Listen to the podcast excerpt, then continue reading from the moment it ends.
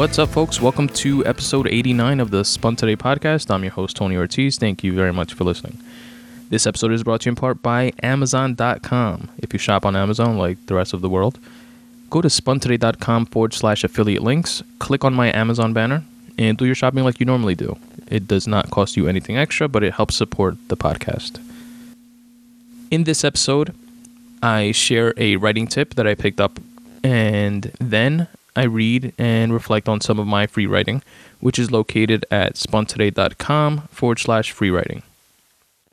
Lastly, I read the Spun Today questionnaire response filled out by fellow writer Murphy Daly. Stick around.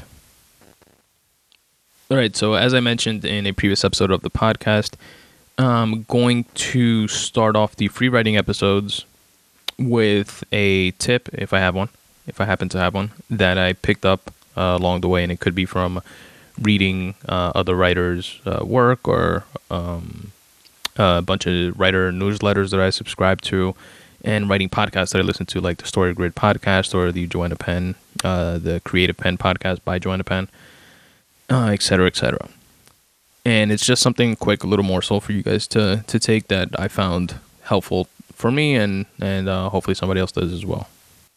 So this episode's tip uh, comes from the newsletter of K.M. Weiland, which is a writer who I first heard on, I believe, Joanna Penn's podcast, The Creative Penn.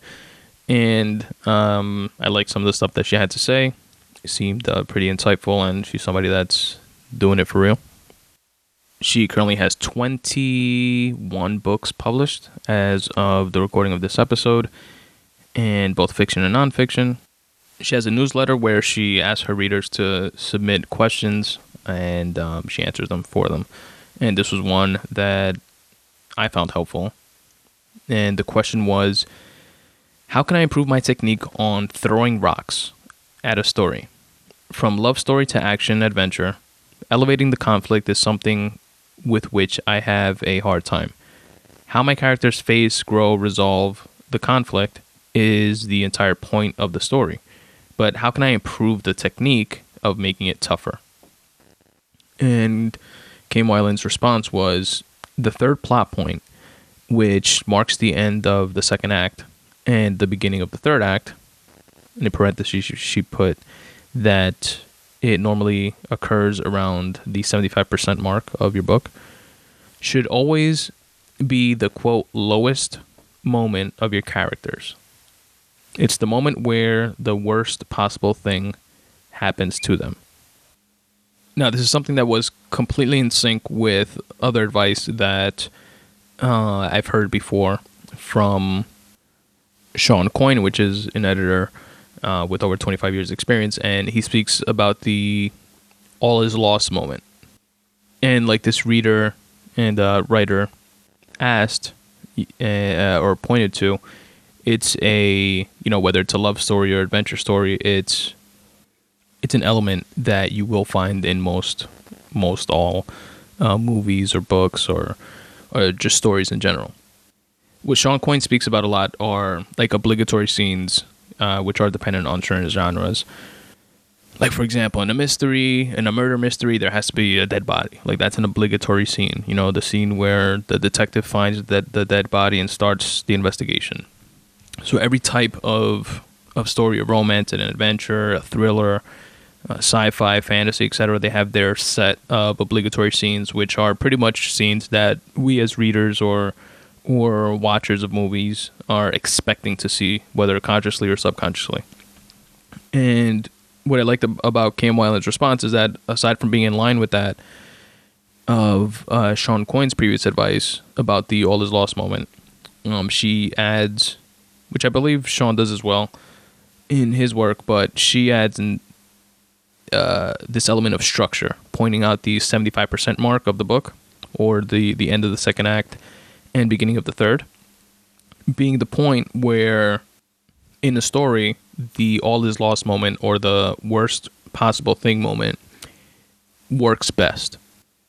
Now, does that mean that every story ever in existence or every story that you ever work on or write, you have to, you know, at exactly, you know, page 75 of 100 have to write the all is lost moment in that specific spot, no. But it kind of gives you a blueprint which you can kind of sort of go by if you if you want to, and if not, then you know feel free to start your story off with the all is lost moment, you know, in the first chapter, and work your way backwards from there. But you know, I definitely heed the advice of writers that are uh, far more far more experienced than I am, and break rules where you want to break them, where you feel uh, don't fit in exactly with your specific style, with your unique style. But it gives you it gives you like a jump off point. It gives you something to work with, something to get the ball rolling and start things off. So I found that helpful in also a more practical sense. I realized that in uh, my my story that I've shared with you guys uh, before in the past, I'm writing a novel. I gave myself a deadline of December 2017. Doesn't look like I'm gonna hit that. Um, gonna go over, but I realized that I don't. Although I have uh, low points uh, for the character and you know high and high points as well um, for the cast of characters, the the main protagonist doesn't have his all is lost moment yet, and I realized that I hadn't written it yet. I knew I know what I wanted to be. I know what it's going to be. Um, but I hadn't, you know, just from like reading this tip, I was like, oh shit, yeah, I forgot about that like element of the book which by the way segues you know perfectly into perfectly out of the second act which is like the whole middle of the book uh, which is which should belong to the villain in you know like a thriller type of story and sets it up to for the climax which is going to be like the ending of the book. It's kind of think of like a roller coaster. Like you hit rock bottom go all the way down and then you triumph and go back up. Think of rocky. And if you don't think of the like the entire movie specifically, which does the same thing, but like a uh, like a microcosm of the movie, like one of his fights where uh, he's he's you know doing good, he's holding his own, then he gets fucked up, and you think he's down and out, then he you know that's his rock bottom, then he comes out of it and and wins at the end. Or Neo in the Matrix, he's getting fucked up by Mr. Smith, and uh, you think it's the end of him. He's not the one, and then he comes out of the funk and fucks up Mr. Smith and lets the machine world know what's what. So it's that type of thing. So it's a nice segue out of the second act and into setting up the like the first act. So I see why the positioning of it of the lowest of that lowest moment uh, works so well at uh, the end of the the second act, the beginning of the third. So check that out. And if you want to, you can check out the KM Weiland's uh, website, which I linked to in the episode notes, and you can also choose to sign up to her newsletter if you want like uh, small tips like that. I'm going to be sharing two uh, free writing uh, posts that I have on my website, and you guys can check them out at spuntoday.com forward slash free writing. The first one that I'm going to read and reflect on is titled It's a Conscious Decision and it was posted on the website on December 23rd, 2017, which is actually the same date of this recording. But I actually wrote it on May 24th, 2014. Here it goes. Let's see where my head was at back then. It's a conscious decision. Take time to clear your mind, and you will find the best way for you to unwind what wound you up so tight. Let the mess of the stress waft over you and pass. Go beyond the point of fury and frustration and find yourself in the center of reason, for a reason. There is a most negative and most positive way that any situation can unfold. That being said, why not put yourself in the best mind state to yield the benefits of the positive side of that spectrum? When thought of in hindsight, it's almost a no brainer, right? to give yourself and those around you the benefit of the most positive outcome to any given situation. Take a step back from what you're going through and give yourself the objective, conscious ability of positivity. And again, I wrote that on Saturday, May 24th, 2014 at 10:38 a.m. So reading back on this, I see or reflecting back on this, I see that I was in that same Dr. Seussish type of wordplay thing there in the beginning with the with the rhyming, and like with the um, take time to clear your mind, and you will find the best way for you to unwind. and uh, let the mess of the stress waft over you apart. And I definitely must have been in like a a uh, meditation heavy type of mood. And I've shared things about meditation with you guys in the past, um, uh, especially if you follow me on Twitter at Spun Today. I've shared. I remember uh, one interview specifically uh, from I want to say I'm probably butchering this, but you guys can find it in my timeline. It's from it's definitely from Big Think, and it's a, a poignant interview from, or maybe I shared it on my newsletter, which you guys can sign up to for free at spuntoday.com forward slash subscribe. um, but it was a real poignant interview by, I want to say, like a professor of, of psychology at like some like big major school. And um, he was speaking about like the benefits and reasons why practicing meditation are so helpful uh, cognitively and even uh, physiologically. And it's it's I meditate as as you know not as much as I would like to, but I do.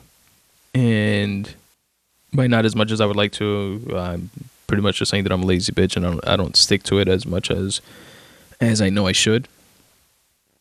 But when I do go on my spurts of a couple weeks at a time of doing it every single day, and then I won't do it for for a week or two, and then I'll do it, you know, two or three three times the following week, etc. Um, I definitely see and reap those benefits. So I could imagine if I actually like stuck to it and did it like 365 days a, a year type of thing, or like very very very regularly. Sometimes honestly, I feel like it's even like a cheat code type of thing because you know like those days where you like you, you just know you have like a shitload of things to do, like a bunch of stuff at work and at home and and you know personal errands and this and that, and you just don't know how you're gonna get everything done. And then you go through the day and then you're like stressed out about things and you don't get half the stuff done, etc., etc. I feel that if I have a day like that coming up and actually happen to have meditated that day, like it winds up like I wind up getting more stuff done, and and it's not a stressful situation it's like you can like objectively look at things and just knock shit down one at a time and and it's like time slows down like in a way not like when while you're physically meditating. So back to this writing piece i feel like that's where i was kind of um, hinting at or, or going to with uh, certain parts of it like go beyond the point of fury and frustration and find yourself in the center for a reason. In the center of reason for a reason it's like taking the time to clear your mind, aka meditate, you know, sit down with your thoughts for a while with your breath, breathe, and let the stress pass. Realize that it's something that it does pass, just like positive moments, negative moments, it all passes. Which is something that meditation does help train your mind to be able to to do and see in terms of why you're meditating. Uh, like if you do a guided meditation, for example, the person guiding you tells you certain things like you know they'll, they'll let you drift off and you know you wind up having thoughts you know random thoughts. You start thinking about groceries or work or family stuff and or anything or a movie that you saw. And while you're supposed to be focusing on your breath and meditating not thinking about anything and it tells you that it teaches you that you know let those let those thoughts you know realize that you're having those thoughts and let them pass and then refocus on your breath and let the next one pass and the next one is going to come. So i feel like that like first part of the post is is referring to to that type of thing. Now the next part uh speaking to there is a most negative and most positive way that any situation can unfold i still agree with that. Um take that with a grain of salt though. Obviously i'm biased I'm reading my own shit. But um it just seems logical to me. You know, in any given situation, there's a most negative and most positive. You know, what's the best thing that can happen in this scenario? You know, you go to a job interview. What's the best thing that can happen? You get the job. What's the worst thing that can happen? You don't get the job. You know, maybe there's layers of gray around the the uh, the worst and best. You know, maybe somebody could say no, it could be worse than that. It's you know, you could not get the job, and you know, the person you know kicks you in the ass on the way out or something like that then it's like, all right, so that's the most negative. You know, that's the worst moment then. Whatever, you get my point, right? There's a there's a most negative and most positive way that any situation can unfold. So that said, why not put yourself in the best mind state to be able to benefit from the positive side of that spectrum? Meaning that when you do meditate, when you do get yourself in a mind state where you can be positive, it's a conscious decision. Again, the title of the, the post. You make a conscious decision to meditate because it can allow you to parse out situations into seeing the silver linings and and noting the neg- the negativity, noting the positivity, and being able to break situations down into into more digestible, emotionally digestible chunks. You do yourself some good, you know, going at it in that way, and you'd be doing yourself a disservice if you if you for example, don't take the proper steps to get yourself into that type of mind state and you just deal with situations by getting frustrated and the quote unquote fury and frustration that I mentioned in the beginning part of the post. So it's true. Why not? If you if you know this works, if you know this helps you organize things in your mind to the point where you can handle situations better, why not take steps in that direction? And like that, as the post con- continues, um, you'll be giving yourself and those around you the benefit of the most positive outcome to any given situation. If you're in a bad mood and you're frustrated and stuff like that, you take it out on people around you. They feel like shit. You feel like shit for making them feel like shit. And it's like a vicious circle type of thing. And you could help avoid that by, again, leaning towards the the positive end of the spectrum and doing the shit that gets you in that type of mind state. And uh, yeah, that's uh, that's pretty much it. I think that positivity is a conscious decision. As a kumbaya and naive as that may sound to some, I think it's fairly fairly accurate. Alrighty, next up is another post posted onto the website at spuntoday.com forward slash free writing on December 23rd, 2017. But it was written on May 10th, 2014. And the title of it is We Are One. How's that for a kumbaya title? And I wrote, There's no winning in the game of life. Conversely, there's no losing. There's only, for lack of a better word, playing. There's no tangible need for keeping score nor settling any. There's you and those around you. There's those that were and those that will be.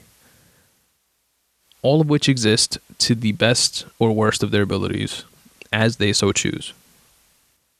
The shade they cast, our individual canvases coexist, mix, and intertwine. Build, fill, and define yours with your version of perfection, your best self, that immeasurable quality that is you. The infinite fluidity with which we grow and develop is far more precious than a win lose game could ever hope to be.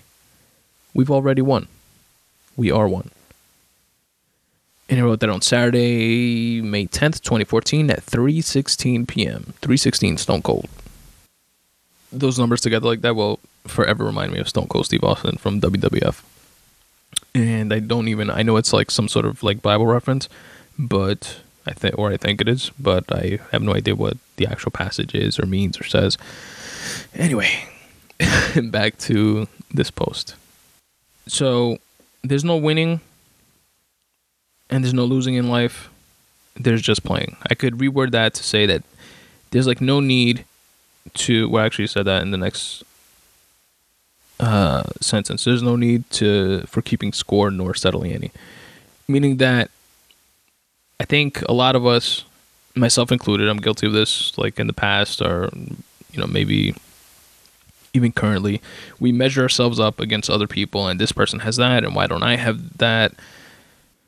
It could be material things. It could be uh, a new jacket. It could be a, a purse if you're into that. It could be uh, podcast downloads. It could be um, published novels. It could be you know a raise at work. It, you know anything. Pick pick your pick your poison. Whatever it is that you mentally allow yourself to get in the rat race with. And it's this thing we do where we're like measuring ourselves up against each other and everybody's doing the same type of shit it's like we're all, we're racing to the like the finish line of of death. And along the way we're just picking up like material shit and and and focusing and paying attention to shit that doesn't ultimately matter. In my opinion unless that's the type of shit that that does matter to you you know like literally you know the numbers in in your bank account or or like the things you have like literally matter to you and it's not like a like a show offy type of thing. Like there's certain things that I like I like nice things. You know I'm not gonna sit here and act like some like uh some tree hugging hippie that doesn't own a clean pair of shoes. Because I'm busy loving everyone man. You know there's a balance to everything including shit like that. But I guess what I'm trying to say is that regardless of how you choose to play the quote unquote game of life, it's not about winning and losing. It's actually about the playing. It's the act of living. That should be what's like tantamount to anything else.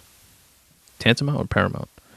And there's a line in here that says that, you know, there's you and those around you, and those that were, those that will be, and all of which exist to the best or worst of their abilities, as they so choose. And it's true. It's like everyone, everyone you know, everyone that you knew, everyone that you will know, are living their lives to the best of their abilities, or the worst of their abilities. Because you know sometimes you just meet pieces of shit that want to be pieces of shit, and sometimes you meet pieces of shit that don't want to be pieces of shit, but they are pieces of shit, and that's at that moment in time the best of their ability you know with what they know with what they've learned with what they've been exposed to that's their best version of themselves or at that specific time or it's the worst version of themselves but it's what they're choosing to like put forth for whatever reason. And conversely if some you know you meet uh, a positive person a good person that's doing the same you know they could go through some catastrophic shit in their lives that you know flips everything on its head and then they start becoming a piece of shit because of you know like new inputs and and experiences in their lives. But i truly believe that we're all just trying to figure shit out trying to exist to the best of our abilities. And if you make the conscious decision and efforts to enhance those abilities those, fundamental abilities then you end up having more of a of a positive leaning life versus if you don't make a conscious effort or if you don't know how to make a conscious effort to to better those fundamental those fundamentals then you end up having a shittier and more negative life. Like if you don't know that eating pizza and burgers and stuff like that won't have the nutrients that you need to not have a heart attack and be obese and you don't literally understand that correlation because that's what you grew up on, that's what's around you, then odds are that you're going to die of a heart attack and be obese and get diabetes, etc. Conversely, if you learn certain things and share it with those around you, and whether it's something that you heard on a podcast or something you read in a book or something that you saw in a movie or something that you just googled or something that somebody told you and you look into and you and you find out it's legit and you share that with, with those around you you like teach people shit and you elevate each other. Like for example, I was listening to a podcast um, earlier today and, and yesterday, of Rogan's podcast that are fucking three hours long, so you know take some time to listen to.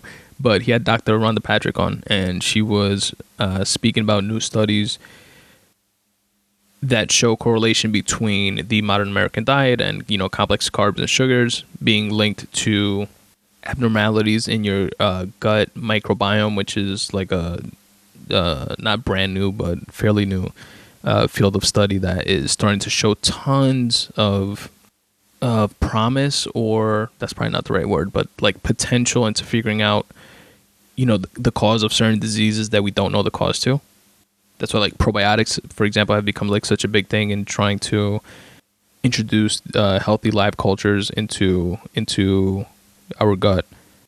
But diseases like uh, multiple sclerosis which my wife has, and um, I've done uh, podcast episodes about it um, with her actually uh, in the past.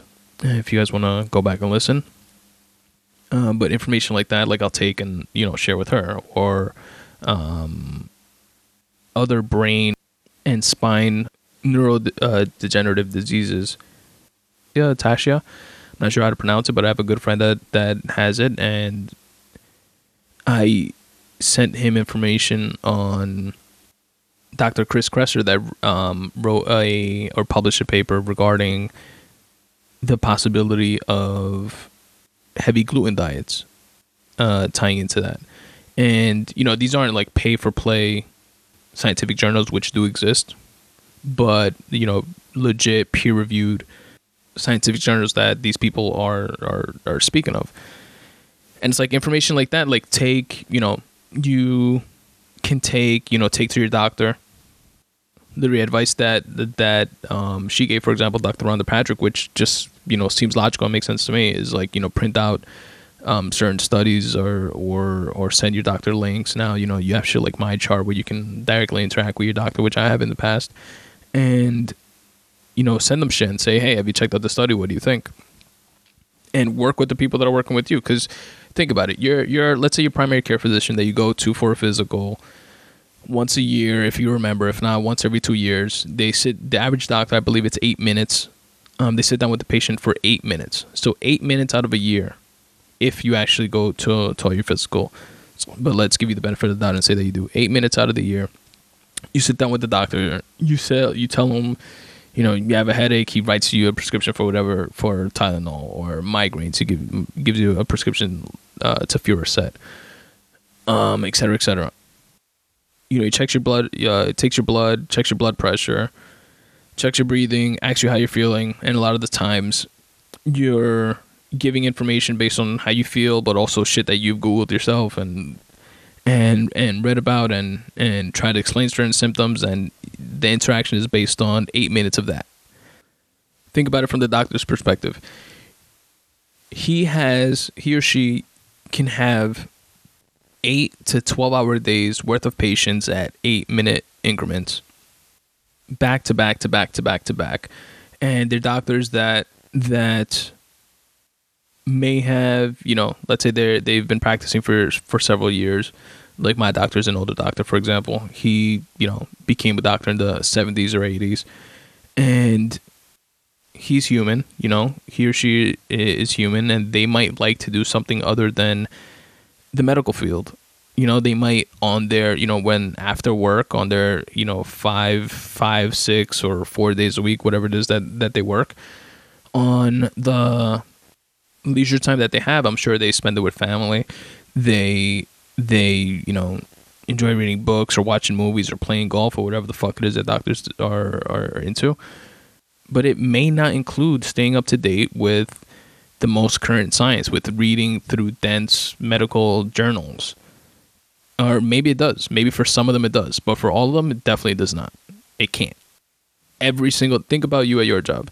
Every single doctor does not work a 12 hour day, goes home, and spends another five hours, you know, buffing up on the thousands of, of peer reviewed studies that have been published in the medical journals for the past month. I'm sure that doesn't happen. And for any doctors that do do that, that are practicing doctors, I'm saying, because I'm sure there there's um there's academic doctors that you know this is what they do, like, but they don't have like the burden of a of a practice. For example, like your primary care doctor does. God bless them if they're able to, though. But I say all that just to say that we're all people at the end of the day, right? We are one like the title says. And if you have information that may be beneficial to your own health or uh, to the health of those around you, share it. Can't hurt. It could help. So why not?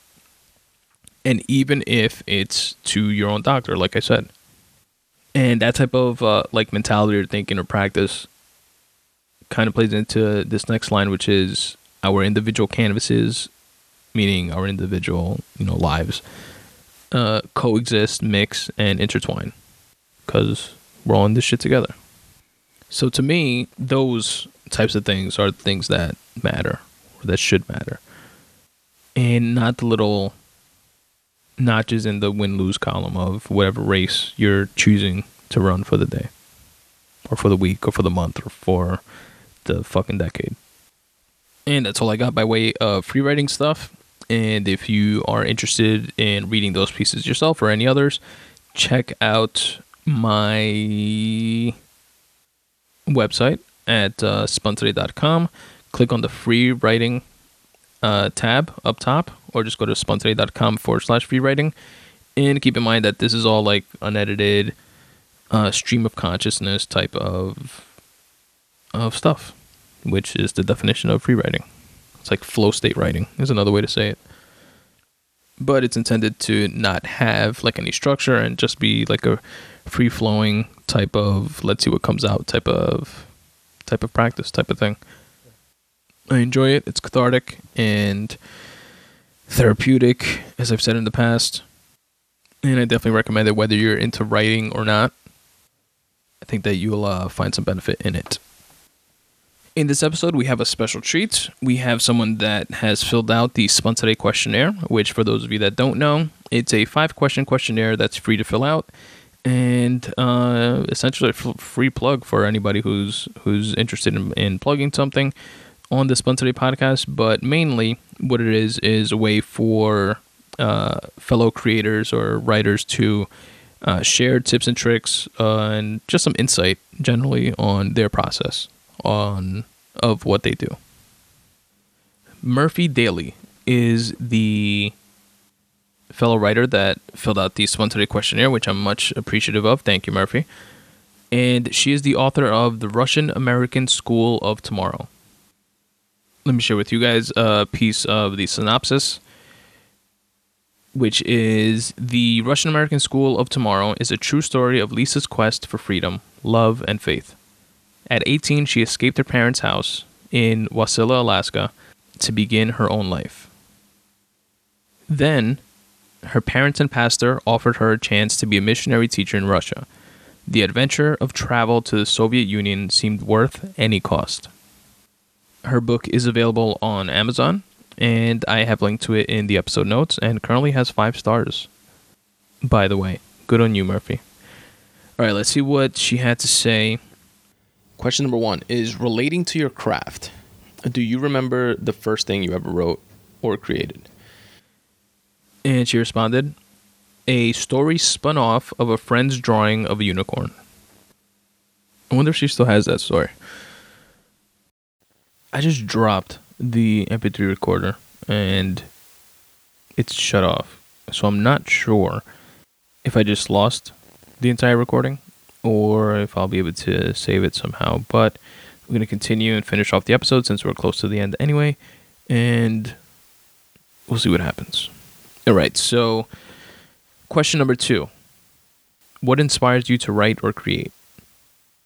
And Murphy responded, Exploring my thoughts. And I couldn't agree more with that. That is actually what we were just speaking about. The like the free writing stuff is absolutely I think like the in my opinion, the purest form of exploring your thoughts, free writing, because you're literally sitting down at your desk with a pen and paper, if that's how you choose to do it, or you can, you know, type it on your phone, type it on your laptop, on on your your uh, desktop, wherever it is that you choose to write, and you literally jot down everything and anything that comes to mind. You can go at it from a couple different ways that I have at least, which is with a conscious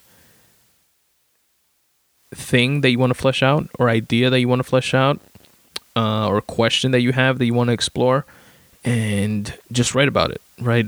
You know what do i think of what happened today at blah blah blah and just see what comes out. Or you can literally go at it with a complete blank slate and just rant and, and rave about anything and everything that comes to mind i got coffee today i went to the store and I bought this red shirt that I've been wanting for a while, and uh, you know what? It kind of reminds me of this shirt that I had when I was a kid. Oh, and you remember when I was a kid? I like this, this, and that, and life is about blah blah blah blah. Like you know, whatever. Question number three is, what is a hobby that you have that is unrelated to your craft? And Murphy responded, studying computer networking, which sounds cool as shit. If it's what I think it is, I probably should Google it, but I'm not sure what she's referring to. It sounds like some like coding type of thing, like uh, computer coding. And I actually saw something really cool on uh, an episode of Shark Tank. I'm not sure if it's old or new. You know, like when they give like a bunch of like reruns and stuff. Sometimes it's companies like from 2012. Sometimes it's like new shit. Um, and it was some sort of like program or like app that is like aimed at like uh, younger kids, and it's to make uh, computer coding, like to pretty much learn the language of computers, which is computer coding, and uh, like fun ways to like teach them how to do that instead of you know having them play like Candy Crush and like stuff like that.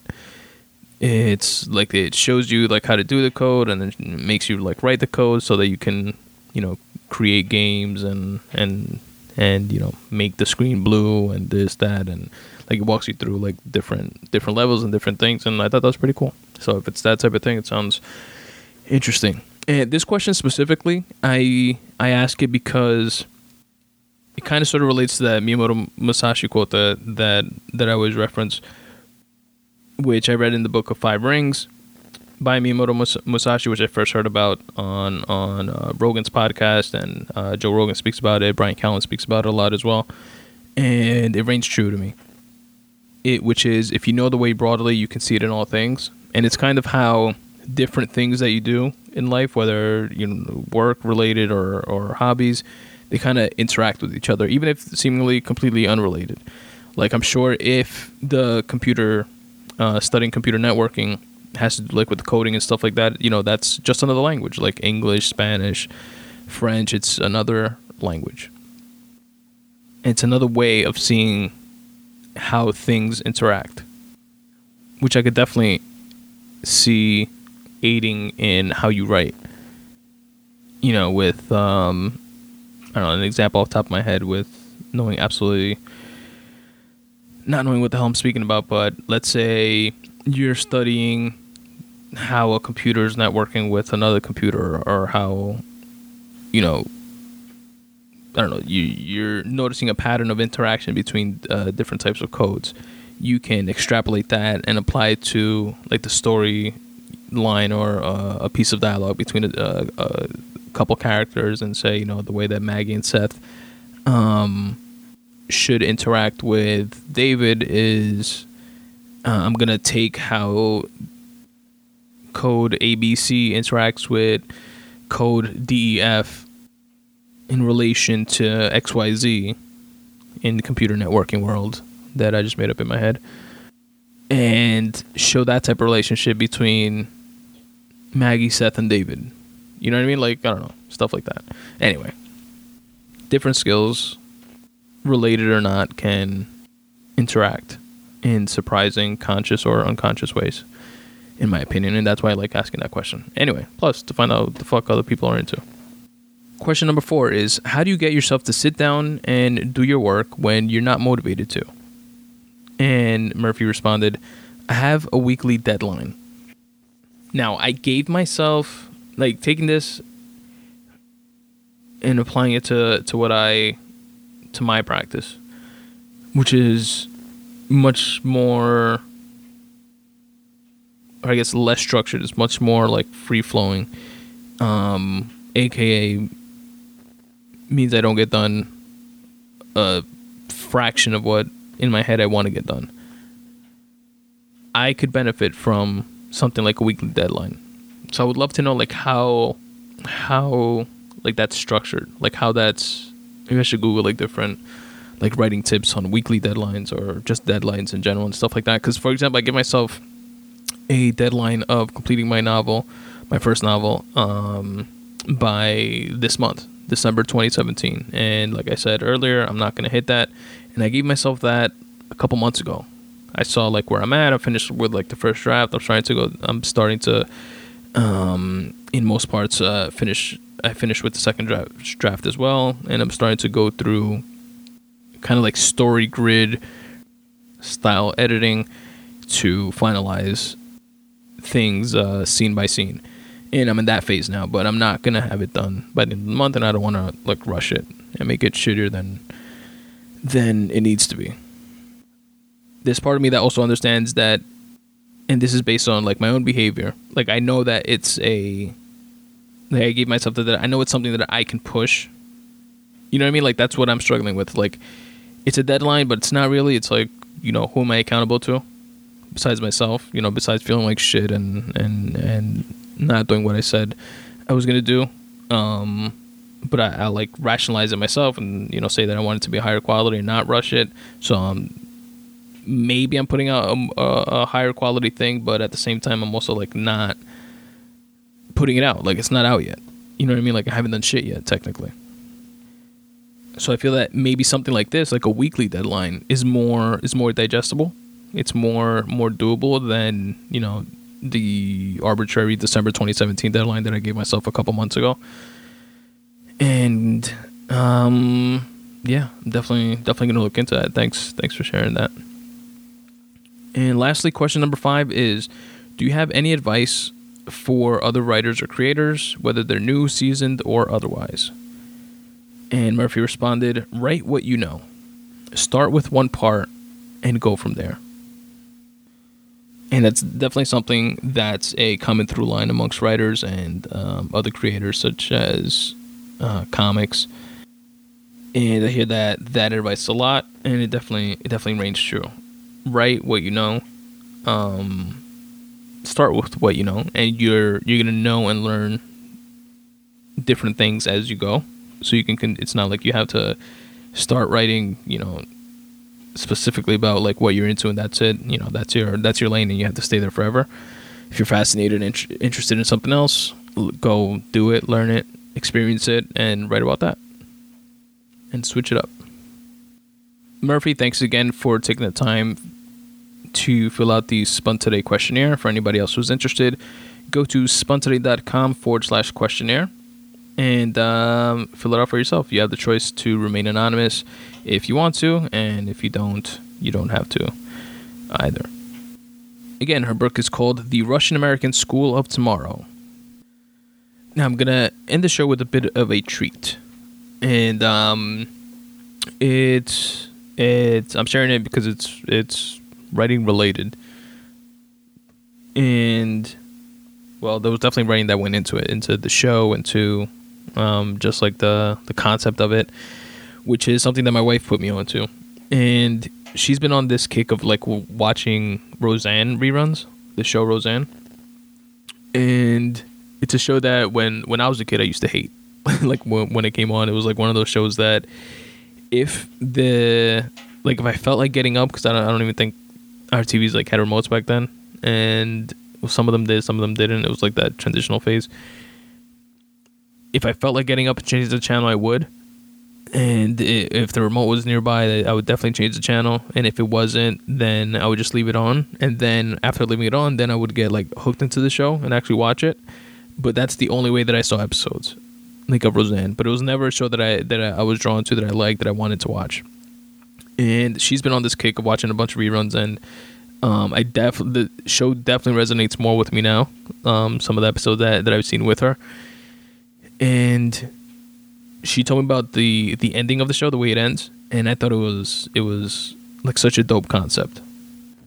Spoiler alert for those of you that haven't seen the show in the past 20, 25 years, or 30 years. I don't even know when it came out. But it ends with pretty much the the entire the entire series was a book that she was writing, and she goes into uh, creativity where she got her creative spark and and um, how she wrote her characters and why she wrote them the way that she did and and I just it's like a dope. You guys know I love mon- monologues. It's like a dope monologue, um, an emotional one, and just a, a, creative concept in and of itself. And I want to share with you guys. And if you want to hear it uh, on your own, outside of the podcast, I will link to the to the um, videos um, of them, which which I recommend you guys watching because uh, the visual adds to to the monologue but definitely the monologue uh, in and of itself is pretty cool, and I just wanted to share with you guys. It's about 10 minutes long, so if you're not interested, feel free to skip ahead to listen to some tunes and the ending credits of the episode. Uh, but if not, if you don't want to skip ahead, definitely enjoy.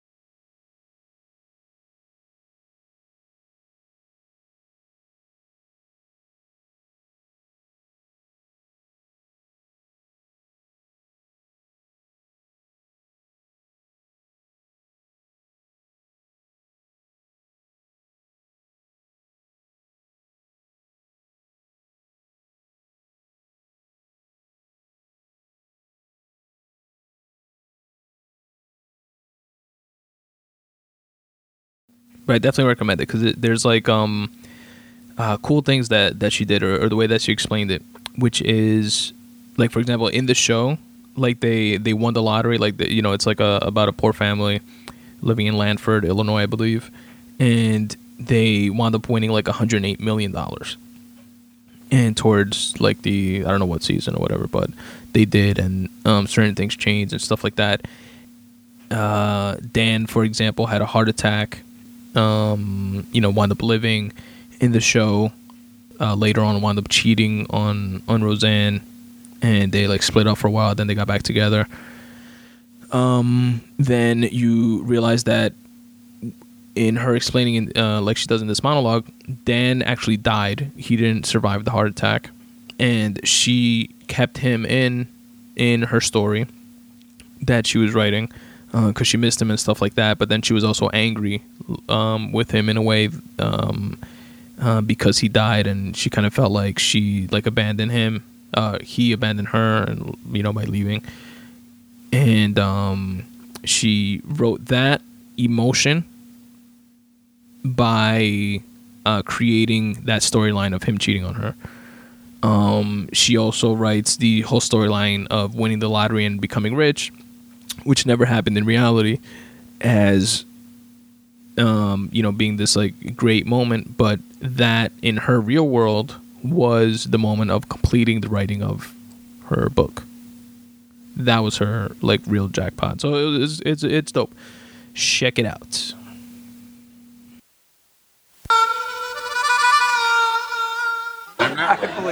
Everyone wonders where creative people get their inspiration. Actually, I found it's all around you. Take Leon, for instance. Oh, manners, police. I'm sorry, Dan. No whittling at the dining room table. Leon is not really as cool as I made him. He's the only gay guy I know who belongs to the Elks Club. You know, as far as I'm concerned, George Bush was the best president we ever had. I mean, look at all the fat that he cut out of Medicare. You know, in China, they believe in reincarnation, so they have a hell of a time with their probate law. and then there's Scott.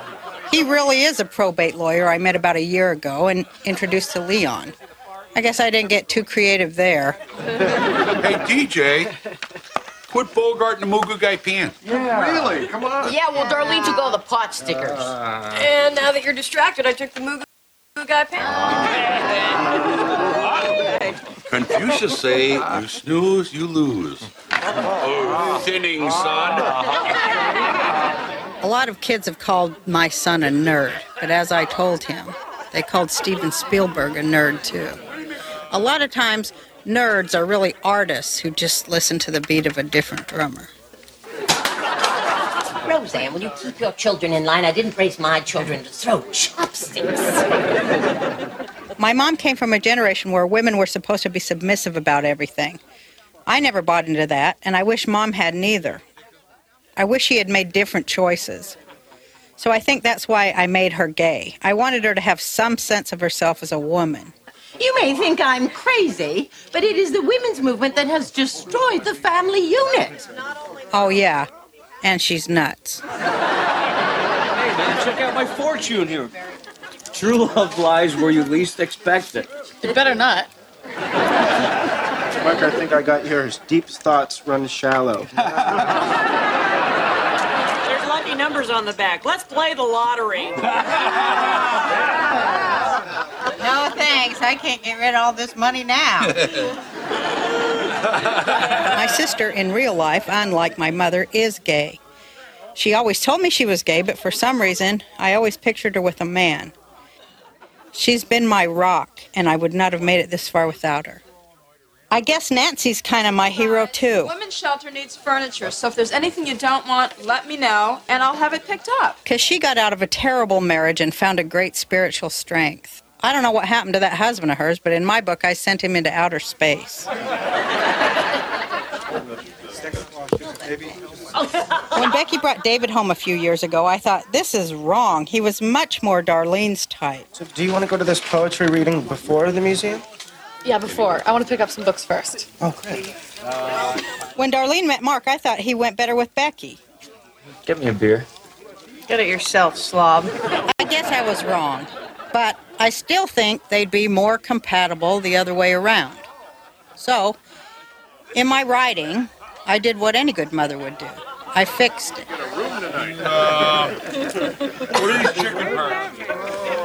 I lost Dan last year when he had his heart attack.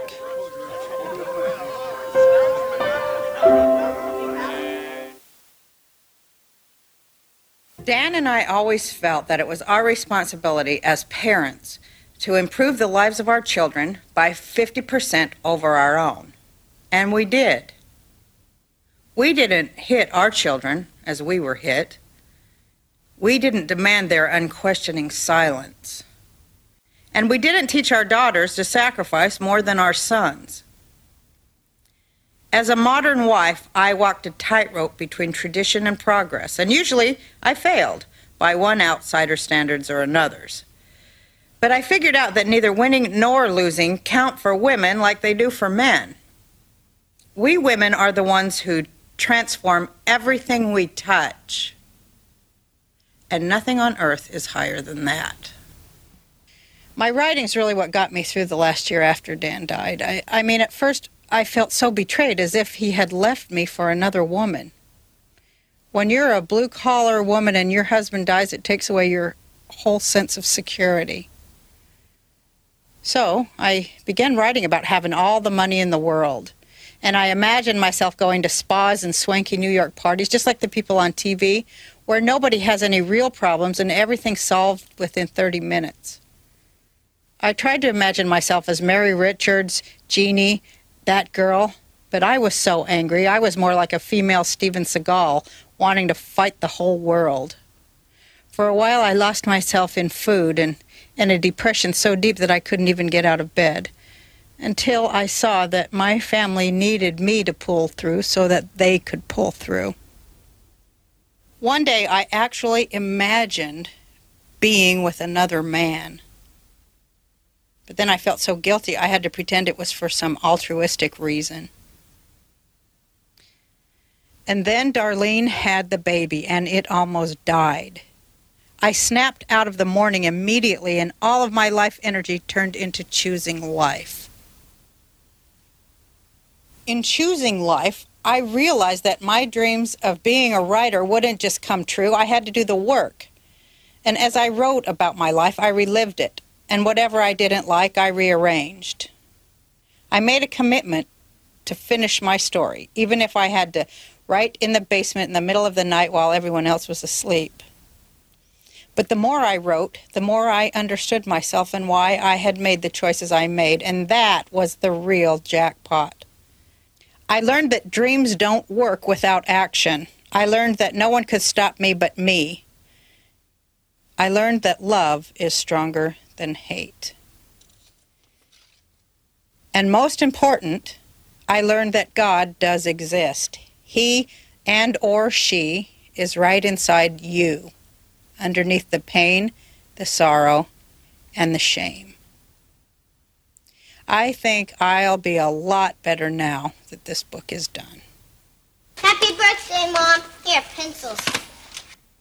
Yeah, and I got you some notepads. And I got you a dictionary and a thesaurus. You know, Stephen King started this way.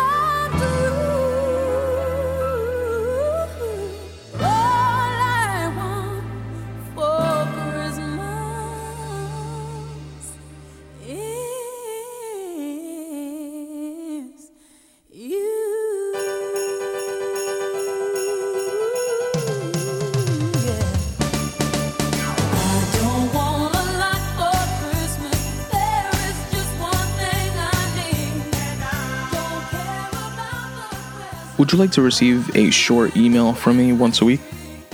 You know that feeling you have on a Monday at work when you have absolutely nothing to look forward to except for lunch? Have no fear, the Midday Monday Boost letter is here. In this short weekly newsletter, you will receive five things. One is a photograph of the week from a photographer, a podcast of the week. I listen to tons of podcasts, dozens and dozens of podcasts, hundreds of episodes, and I cherry pick the best ones and I share them with you here. You'll also receive a video of the week, which could be anything from a rap battle to a TED talk. You receive a quote of the week, something to let marinate in your mind, and a word of the week so that you and I can both step up our vocab. So if any of that sounds of interest to you, check it out. Check out the subscribe page at spuntoday.com forward slash subscribe. Drop in your email address and you'll receive the very next one. For any writers or creatives out there, I have a questionnaire. It's a five question questionnaire that anyone is free to fill out. It's located at spuntoday.com forward slash questionnaire. And what it is, is five open ended questions related to your craft. It's things like what inspires you to write or create whenever you don't feel the inspiration to do so. What are your favorite apps or tools or tricks to trick yourself into getting into the mind state of actually creating? What inspires you, etc., etc., stuff like that. And what I do with your responses is share them on a future episode of the podcast. Now, you can choose to remain anonymous if you choose to. You have that option right there when you fill out the questionnaire. And if you do not choose to remain anonymous, I give you a shout out on the podcast and promote for free whatever it is that you have going on. So I appreciate you in advance for sharing that with me, as well as the rest of the listeners of the Today podcast, which would stand to gain from you filling out the questionnaire. Now, you can help support the podcast in a myriad of ways. One way, which does not cost you anything and is most popular within the podcasting community, is by shopping on Amazon using my affiliate links banner. So, the way that works is you go to spuntoday.com forward slash affiliate links, or just click on the affiliate links tab at the top center of the page. And there you will see a banner for Amazon. You literally just click on that, and it takes you to Amazon's website where you do your shopping like you normally do. It does not cost you anything extra, but Amazon will give me a kickback just for driving traffic to their website. So that would be a big help. It literally costs you nothing extra financially, just costs you a couple of extra clicks of your mouse before you do your Amazon shopping. The iTunes banner that's on that same page works the same way.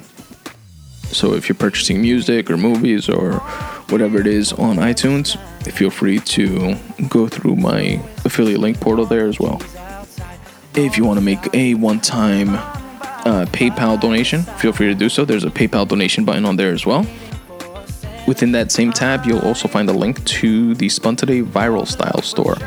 Now, the Viral Style store is a store where you can get Spun Today merch, whether it's a coffee mug or a T-shirt that I personally designed. And spoiler alert, I'm no, I'm no Ralph Lauren or you know whoever designs Gucci stuff, but I did create the design of those shirts myself. I have a couple T-shirts on there. One that says, for example, "Right Need Every Day," which is a play off of Snoop, Dre, and Nate Dogg's "Smoke Weed Every Day." So it's "Right Need Every Day." with like a puff cloud of smoke behind it. I have a podcast verse, everybody T-shirt and uh, just stuff like that. So check it out. The link to the Viral Style store is also there. You can also help support the podcast on a reoccurring basis if you become a Patreon supporter. Now, Patreon is pretty cool, and it there's a little um, video explanation of what it is and how it works, but I'll try to do my best to summarize it here. Basically, you sign on to Patreon, which is a free service, free account, and you can support not just myself, but any other uh, podcasters or creatives that also have Patreon pages. And you can choose to, for example, donate a dollar to them on a per episode basis. So the Spun Today podcast has two uh, episodes a month. So if you donate a dollar to it, it'll be two dollars a month, basically. And you set it up, and it just happens automatically on a reoccurring basis. There are zero fees. You can cancel at any time. No hassle. No bullshit. And it's uh, it's a cool way to help support, and is much appreciated. And also, it's not just like a, for example, uh, a PayPal donation, which is just that, but through Patreon, it allows the creator, in this case being myself, to set up a reward system, if you will. So, if you donate a dollar per episode, you are considered a tier one supporter. If you donate three dollars per episode, you are a second tier supporter, etc., etc. And it goes up to four tiers, and each tier gets different things. Like uh, tier one gets a free Spun Today bookmark and a shout out on the podcast. Tier three gets uh, gets those two things from tier one, as well as a free writing piece that's not posted on on my website or available to anyone else, etc., etc. So check that out if you will, and uh, visit my Patreon page at Patreon p a t r e o n dot com forward slash Spun Today. Another great, amazing way to help support the podcast is to rate and review it. This costs you absolutely nothing. Whether you listen on iTunes, on Stitcher, on TuneIn, on iHeartRadio, on Pocket Casts, on Overcast, on Player FM, on Google Play, on YouTube, on Tumblr, or if you listen on Podbay or any other of your favorite podcast apps. Please rate and review the episode. It really is the number one way to help the show gain traction, gain exposure. You know, you could also share it with friends and family and tell them, yo, check out what this idiot is saying. Some of it is actually pretty good. Or it all fucking sucks and you should listen and laugh. But as long as you're listening, it would be much appreciated. So rate and review the podcast wherever it is that you listen. Follow me on Twitter or on Instagram at Spun Today. Like the Facebook fan page at facebook.com forward slash spun today. Subscribe to my YouTube page as well. All podcast episodes are available on YouTube as well as clipped versions. For example, with the random rant episodes, you know, I speak about a bunch of different topics instead of having the full episode alone, which is also available on YouTube. But you also have snippets of the different topics broken up into more digestible chunks. So check that out. You can also support by checking out my book, Make Way for You Tips for Getting Out of Your Own Way. It's a quick, short read if you're looking for some inspiration and motivation, and you can find out more about it at spuntoday.com forward slash books.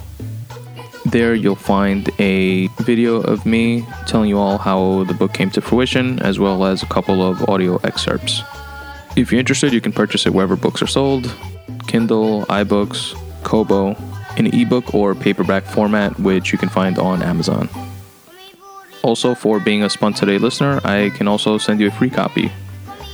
Right there on that same landing page at spuntoday.com forward slash books. Drop in your email address at the bottom of the page, and I'll shoot you over a copy in the format of your choice. And that's all I got, folks. Thanks again for checking out this episode. And as always, substitute the mysticism with hard work and start taking steps in the general direction of your dreams. Thanks for listening.